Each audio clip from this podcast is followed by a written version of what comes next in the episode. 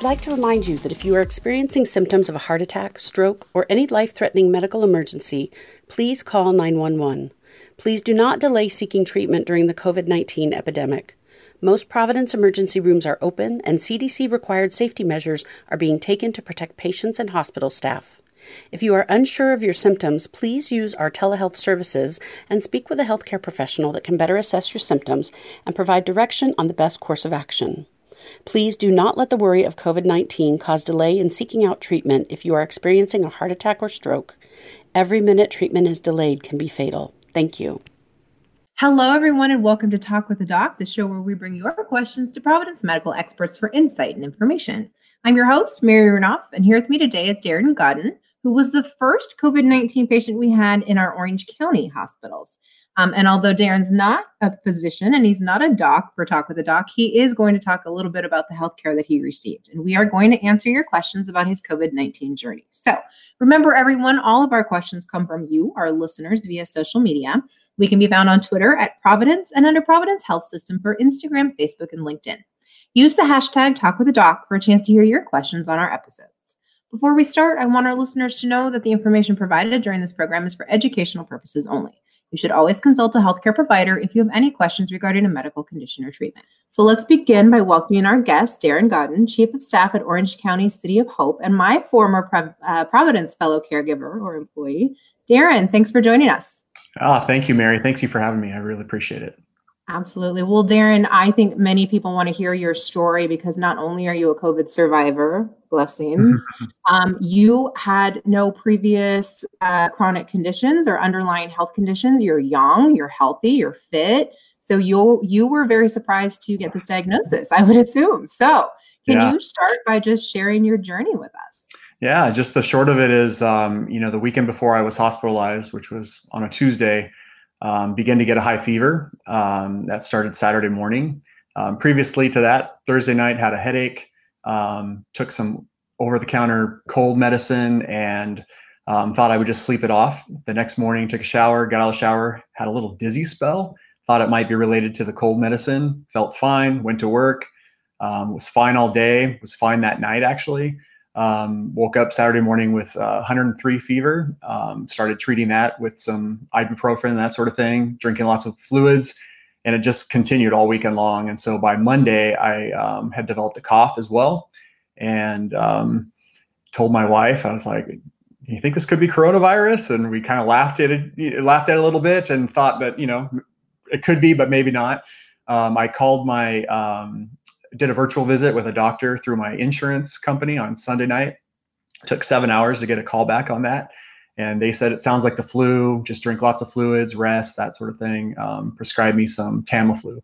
By Monday, I was feeling worse. And Tuesday, I decided to go looking for a testing facility that I'd heard was somewhere near St. Joseph Hospital of Orange. But I decided at the last minute to go ahead and call Providence Express Care as well, thinking that if I found the facility to get a test, they might want a doctor's order. So I called them, and it was then when I found out that they thought I should go to the emergency room. So that's how I ended up at the ER at St. Joseph Orange. Wow. It's so amazing. I think a lot of people in the early phases were told it was the flu. I was told it was the flu, and I said, I had a flu shot. I don't know. I don't feel quite like it's the flu. You did a virtual visit, and then you went to an emergency room, and you chose a Providence facility, which we're so glad, right? Tell us a little bit about that experience. Why did you choose virtual? Yeah, so I'd already, like I said, it took 7 hours for the other one through my insurance company. And so what I thought was Express Care knows the geography. I know they're local. They'll probably know if there is a testing facility at St. Joe Orange, which is my hospital of choice anyways. And so when I called, I was really grateful that the provider that I was connected with went through all the symptoms, and she consulted with somebody, came back on the line and said, you need to go to the ER right now. And she said, how close are you to the nearest hospital? I said, I'm near St. Joe Orange. I'm about 10 minutes away. I pulled off the freeway to take the call, or, connected via video on my app. And, she said, go right away. And I said, well, I was really just hoping to get a test because I figure, I've seen it on TV. If I'm positive, I'll just go home and isolate and do that sort of thing. And she said, no, based on your symptoms that you're telling me, she said, we think you should go to the ER. So she called them to let them know I was on my way. And when I arrived, they were ready for me. There was a nurse out there already, and the valet guy badged me into the parking lot, said, "Park your own car." I parked my own car, walked up to the nurse. They took my temperature, put a mask on me, and all within about an hour time frame, I was already having a chest X-ray, and the chest X-ray came back with the information that the doctor said he was pretty certain would be coronavirus based on the pattern that was in the lungs. And so I had bilateral pneumonia. And then he said they would test that or confirm that with a nasal swab, and that came back 2 days later that I was indeed positive. So yeah, I chose the virtual visit because I felt like they were close, they knew the area, they knew the hospital, and I trusted them. So I've used it before, and it was very helpful.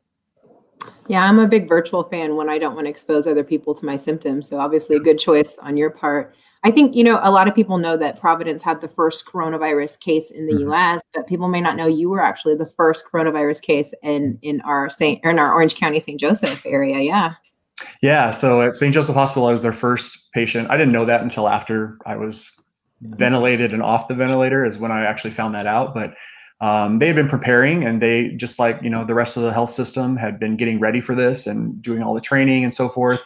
So, yeah, I was there first. When I arrived, it was actually pretty scary, Mary, because the nurse that came out was wearing like a full-on spacesuit.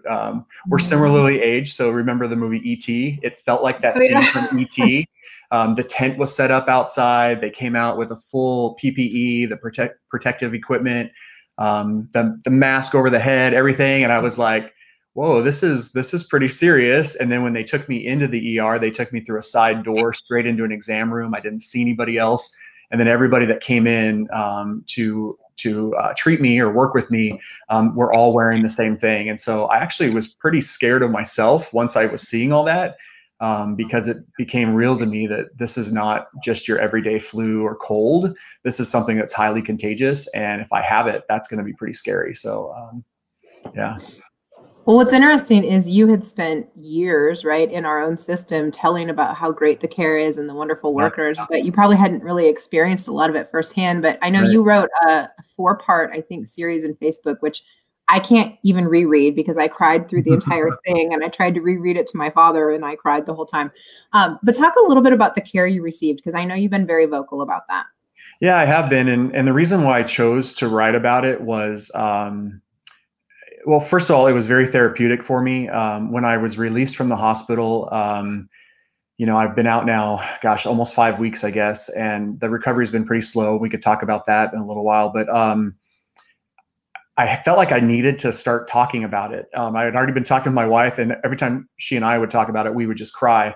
But I felt like I needed to write about it. I've been in communication for a long time, and so the thing I knew to do was to start putting words to paper and telling the story, as well as working through and processing some of the feelings and emotions and stuff I was going through.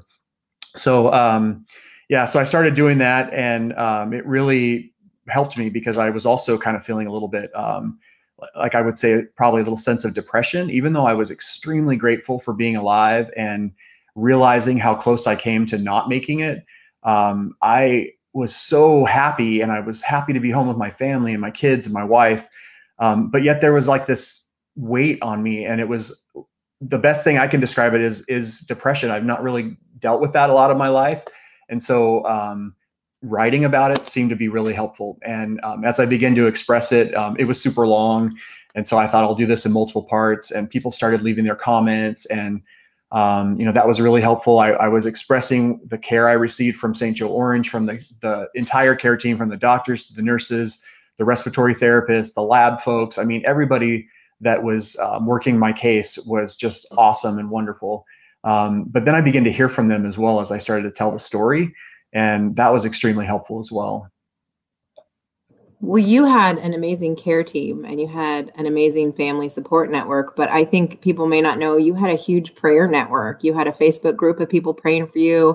I know I had the Sisters of Providence and the Sisters of St. Joseph praying for you. We were all praying for you. Talk a little bit to me about kind of the spiritual nature of what this pandemic has done for people. Yeah, well, I'll go from my own perspective and from my wife's perspective. once I was in the ER and the doctor said he thought I had COVID, he was pretty sure, and that they would be admitting me. I called my wife and I was crying because it was so real at the time and it was so scary. And, you know, she thought, she's a nurse, but she's not practicing right now. So she said, you know, they're probably going to hydrate you, give you some IV fluids, that sort of thing. She's like, you'll probably be home in a couple of days. You'll be fine.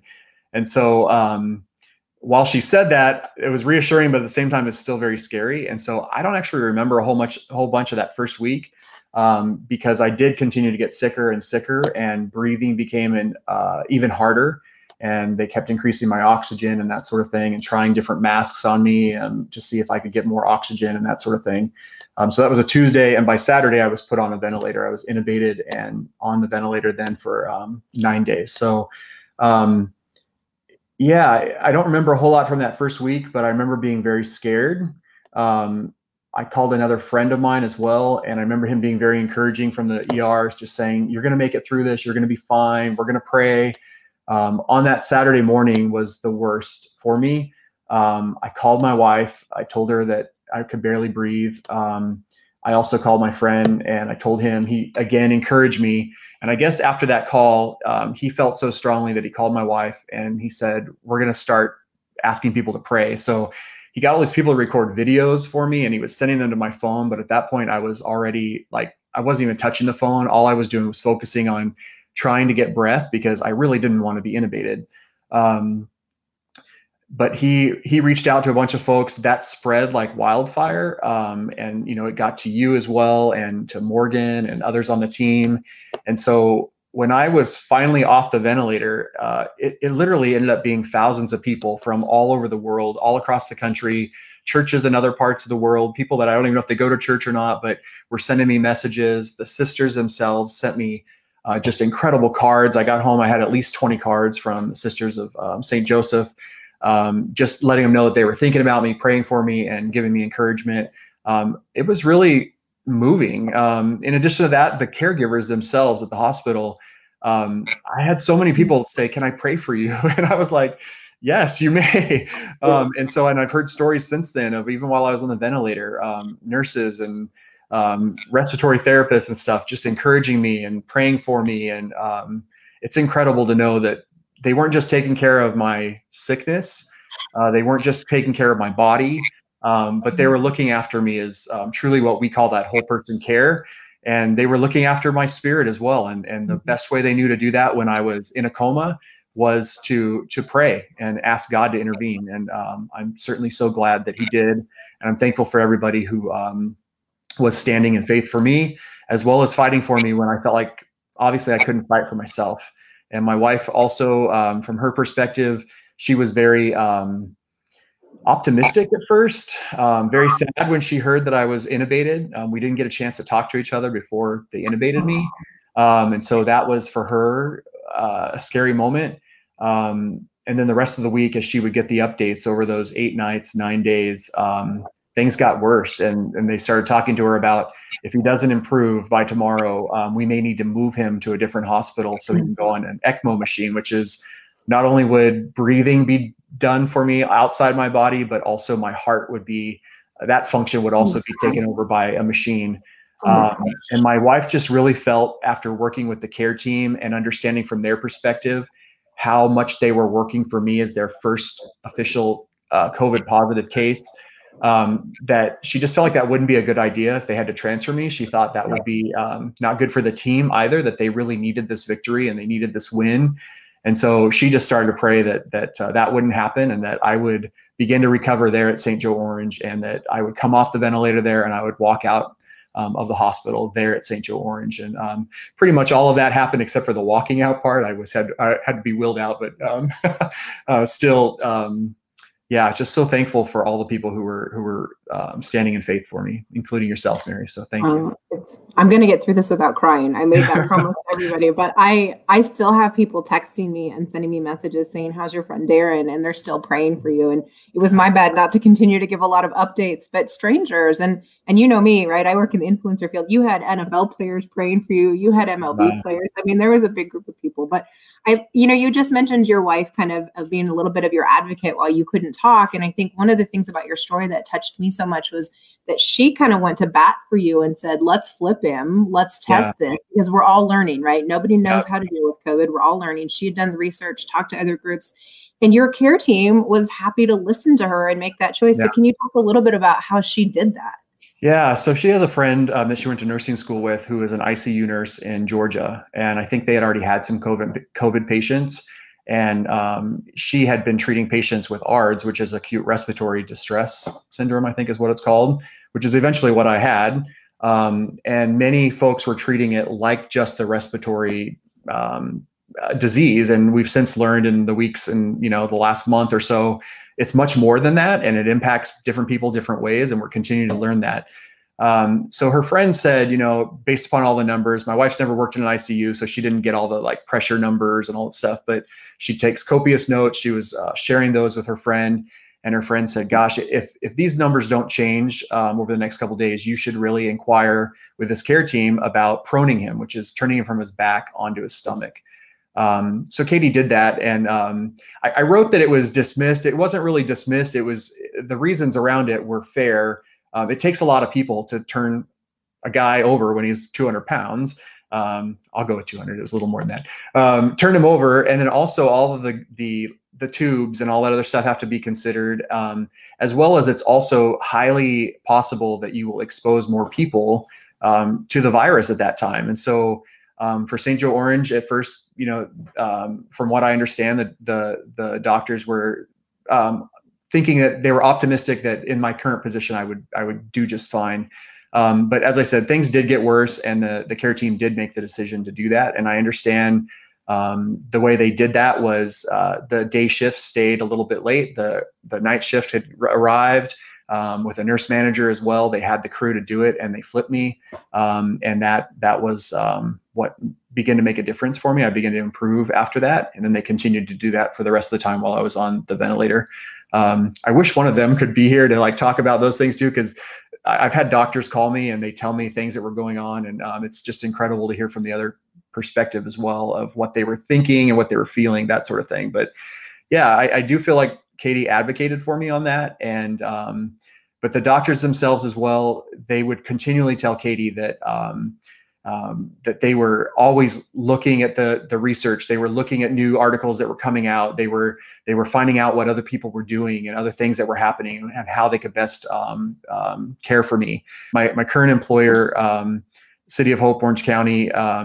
Even doctors from City of Hope consulted on my case and gave some suggestions and so forth. And so they tried different drugs on me as well. And I'm just so grateful, like I said, in the way I wrote about it, that there was an army out there fighting for me. It wasn't just the people praying. It wasn't just the nurses working in the room or the doctors making the decisions. It was truly a care team that they were getting the information from wherever they could get it and threw the kitchen sink at me. And by the grace of God, it worked, and I came off the ventilator on the 9th day. So. Well, and interestingly enough, I've actually been in some of the COVID units across our system, and I've seen some of the patients flipped. And what I've really liked about that was watching their care team talk to them, even though most of them were sedated or kind of in a, a medical induced coma. They talked to them, they touched them, they told them what was happening. And I know you talked about that as well. Your nurses were having full-on conversations with you, even though you may not remember them. What did it mean to you to hear that later? It was incredible. So I told this story as I wrote about my story. It's because I only knew what I knew at the time. A respiratory therapist named Tyler came in my room after I was off the ventilator, and he had been off for a few days. And he came in, and I was already asleep, but he knocked and said, "May I come in?" And he came in. And he introduced himself, and he just said how happy he was that I was alive, and he had worked on me while I was on the ventilator. Still, the medicines were still clearing my head, so I didn't quite have a full understanding of everything that meant. But he said he would talk to me. The nurses would talk to me. I've since heard the story of the first few nights I had this nurse named Sydney, and now I'm going to cry, so I'm going to try not to do that. She wrote me, and then as I read what she wrote and talked to my wife. My wife said, "Oh my gosh, she would call me from the night shift, you know, which normally the day folks would call or the doctor would call, but she called and she said, what kind of music does he like? And my wife said, you know, he really likes country. She's like, I knew I would like him. And she said, you know, he's also, you know, he likes worship music and stuff. So she's like, all right. So asked about my family, those sort of things. And I understand that she stayed in my room for like 9 hours that night. And she just talked to me, and she would just talk to me about my kids and tell me to fight, that sort of thing. She'd play the music for me. Mary, I can't tell you how much that means to me to know that, I mean, I'm sedated, I'm on paralytic medication, I don't remember any of that. She put herself at risk, you know, I mean, 9 hours in that room. And again, I don't know how, if that's normal for the ICU or not, but it doesn't feel normal when there's this virus that she could be infected with. And so to know that somebody was there talking me through it and encouraging me for those entire 9 days, she wasn't the only one. Other nurses and respiratory therapists did the same. And I'm just so grateful for that, because I know I was scared when I was intubated. That was one reason that my wife was just feeling so downcast about it, was because she wanted me to go, if I needed to be intubated, she wanted me to be in that place of, just standing strong and firm, and she didn't feel like I was in that place when I had to be intubated. And so I'm just so thankful that people did that for me, you know, and fought for me. Well, and especially because, you know, when you're in that situation, your wife wants to be with you and holding your hand and touching you. And in this situation, our families can't be there. And so I think the nurses are stepping up, and they're playing not just caregiver and care provider, but really family support. They are. And it's not lost on me that we're doing this today, and Nurses Week begins soon, and we're celebrating them. And certainly the doctors, nurses, frontline caregivers, and many other essential workers have been getting a lot of attention and praise during this. But I'm just thankful that it's this week during Nurses Week, because you know, I've had many of my doctors call me, I've had many of the nurses reach out, and I just want to give honor where honor is due. They are the ones who God empowers to do the work that they do. And I'm aware of that. And I truly believe that while all these people were praying and standing in faith for me, I believe that that care team was being empowered supernaturally to do the best thing that they could do for me and make sure that I lived and came home to my little boys and my wife. And they were more than just caregivers. They were being that family. I know that there's a drive going on now from a doctor at Children's Hospital of Orange County. You may have seen him. He's the dancing doctor. Yeah. He's been doing this drive to get iPads or old iPhones or that sort of thing for St. Joe Orange, so that patients can have that live connection via video with their family. And I just think that's incredible, because that's such a missing thing right now for COVID patients.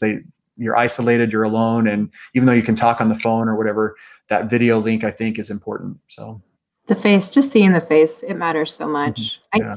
I believe all of our doctors, nurses, but even people like you and I believe that you're called to work at this mission. I think we all are. I mean, I came from sports and entertainment into healthcare, which was confusing for many people, but when you're called, you're called. So yeah. So Darren, I mean, we talked about the fact that you didn't have any underlying conditions. You're a fairly healthy dude. Like, talk to me about the recovery, because we've been hearing that the recovery is really rough. I mean, some people can't even stand up on their own for a while. How is it going for you? So the recovery is very slow. I am about 5 weeks out right now. I plan to go back to work next week, so I've been off this whole time.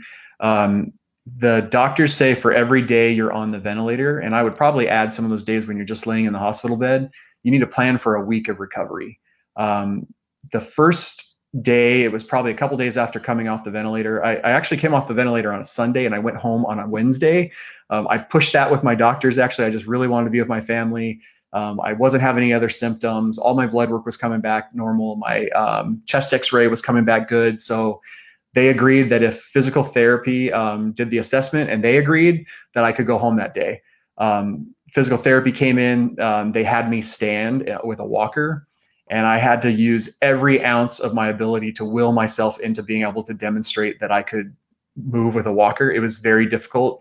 For the first 10 days I got home, I had to walk with a walker. I was very unsteady on my feet, pretty much had no strength. I mean, could not pick up the kids whatsoever. Even picking up a glass of water was difficult. My fine motor skills were severely impacted, had a little bit of neurological slowness as well from all of the sedation and that sort of thing. yeah, the recovery was really tough. As a communicator, I was having a hard time finding words. I couldn't write like I did. I tried to write and my writing was impacted. So there was a lot of things like that. So it's been taking a long time. I have been trying to push it to go faster. One of my doctors called me yesterday to check in with me, and he said, you know, I told you a week for every day. And he's like, that's still a ways away. And I said, well, I'm feeling better. I feel about 90 to 95%. So yeah, I don't think people realize how much that takes a toll on you.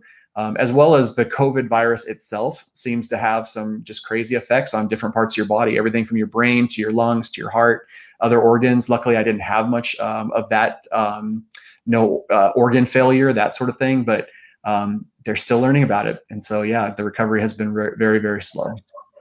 Are you using, I know that a lot of the COVID patients are having kind of like at-home care and support provided and even monitoring. Are you using any of those services? Yeah, so I'm done now, but when I was discharged, they discharged me with home health, and it was going to be a remote monitoring through St. Joseph Home Health, I think it was called. Mm-hmm. So we actually used an app, I think, that has been created by the system called Twistle. And so 3 times a day, I would check in. They would send me a text and I would check in. They sent me home with a pulse oximeter. Mm-hmm. to measure my blood oxygen, as well as a thermometer to take my own temperature. And then I would report my pulse ox, my pulse, my temperature, as well as how many breaths I'm taking a minute. And I would answer some other questions about how I'm just generally feeling. And then a home health nurse would call occasionally as well, just to check in as well. So I did that for about 2.5 weeks before I was discharged from that. And I thought that was a pretty good way of checking in and them keeping a tab on me without having to go in and be exposing to anybody else. And of course, I've had follow-up visits with doctors and virtual visits as well. So, well, talking about exposing other people, we've got some questions coming in, and some of them are, did your family get COVID as well? Yeah, I know we're short on time, but yeah, so Katie got tested once I was in the hospital and confirmed. The health department did reach out to her, and she got tested, and she was positive as well. She had a couple days of symptoms and was feeling fine after that. She didn't have anything else. She did isolate for about 4 weeks, even though they told her 14 days was what was required. She didn't leave the house at all. My in-laws would come over to help, but they'd stay outside and bring stuff. We had that whole army of people bringing food and everything and supplies and everything, which was great. But I also should mention, my current employer, City of Hope, Orange County, the team there, I know many of them from previous roles and so forth. They were so compassionate, so caring. I mean, they also provided for my family and took care of my wife and kids. And I'm just so grateful. You guys were praying. I know people were sending stuff to the nursing staff. Greg Till, the head of HR, sent pizza to the ICU team. And I just thought, how awesome is it to be part of a big family? And we're all in healthcare. We're all serving patients in this area. And I just think it's awesome that we can come together and regarding of our brand and come together and say, we're here because this is what we're called to do, like you said, and take care of people. And just awesome. Well, somebody asked if you have considered donating plasma for research. I actually did that. My birthday was on Saturday, and the Red Cross is the one who is acting as kind of the clearinghouse for collecting that convalescent blood plasma. And they called me and scheduled me last week, and they scheduled it on Saturday morning, which was my birthday. So I thought that was a great way to be able to pay it forward and hopefully help someone else in their fight. So yeah, I did that. It took about 1.5 hours. Wasn't too painful. It's like kind of giving blood, just a little bit longer. And so I don't know who that plasma went to, but I am believing that it's going to go and help somebody else who's in a bad place right now with COVID. And hopefully it helps them to recover much quicker and maybe keep them from a ventilator, which means they'll recover even faster. So yeah, it's a pleasure to do that. This birthday must have been like, I mean, it must have just meant so much to you. I'm not going to cry. I'm really not. But right. Yeah, it really did. I mean, we did a low-key celebration, obviously, because everyone's still in quarantine. But yeah, I used to not want to talk about my age. But now my headline for my birthday was alive at 45, not dead at 44. And I'm happy about that because, Mary, as I see the numbers and I see the statistics of the people that are dying, for me, those are not just numbers. Those are not just statistics to roll on the side of the screen as the news gives the reports. It's not for political reasons or for economical reasons for me. I look at those numbers and I think Every single one of those people who have died, they were just like me. They're just like you. They probably never expected to get as sick as they did. And they have family, they have loved ones. They might have kids or parents or whatever else. People that love them and care for them, they have dreams, they have plans for their life, and their outcome wasn't like my outcome. And it's not lost on me that I won't use the word lucky because I don't think it's luck, but I think God is using that and using that story. But I think about those folks and those families that are impacted by it. And I'm just so thankful where I ended up, but I pray regularly for those folks and for those families, because it's not an easy thing, and loss is terrible. So, well, we are so grateful that you made it through, and so grateful for you for sharing your story, because I know that it matters. And if nothing else, it does explain to people that it's not just the elderly, it's not just the super sick. There are a lot of people getting sick, and this staying home and staying safe and taking precautions, it matters. It really does. So thank you, Darren, for joining us today and for sharing your story, and everyone for listening and sending in your questions. We look forward to future topics with more experts from Providence. We can be found on Twitter @Providence and under Providence Health System on Instagram, Facebook, and LinkedIn. And we look forward to you joining us there to share your questions. And also, if you have any topics that you would like us to consider, please use the hashtag #TalkWithADoc and submit them in social. Thanks for listening.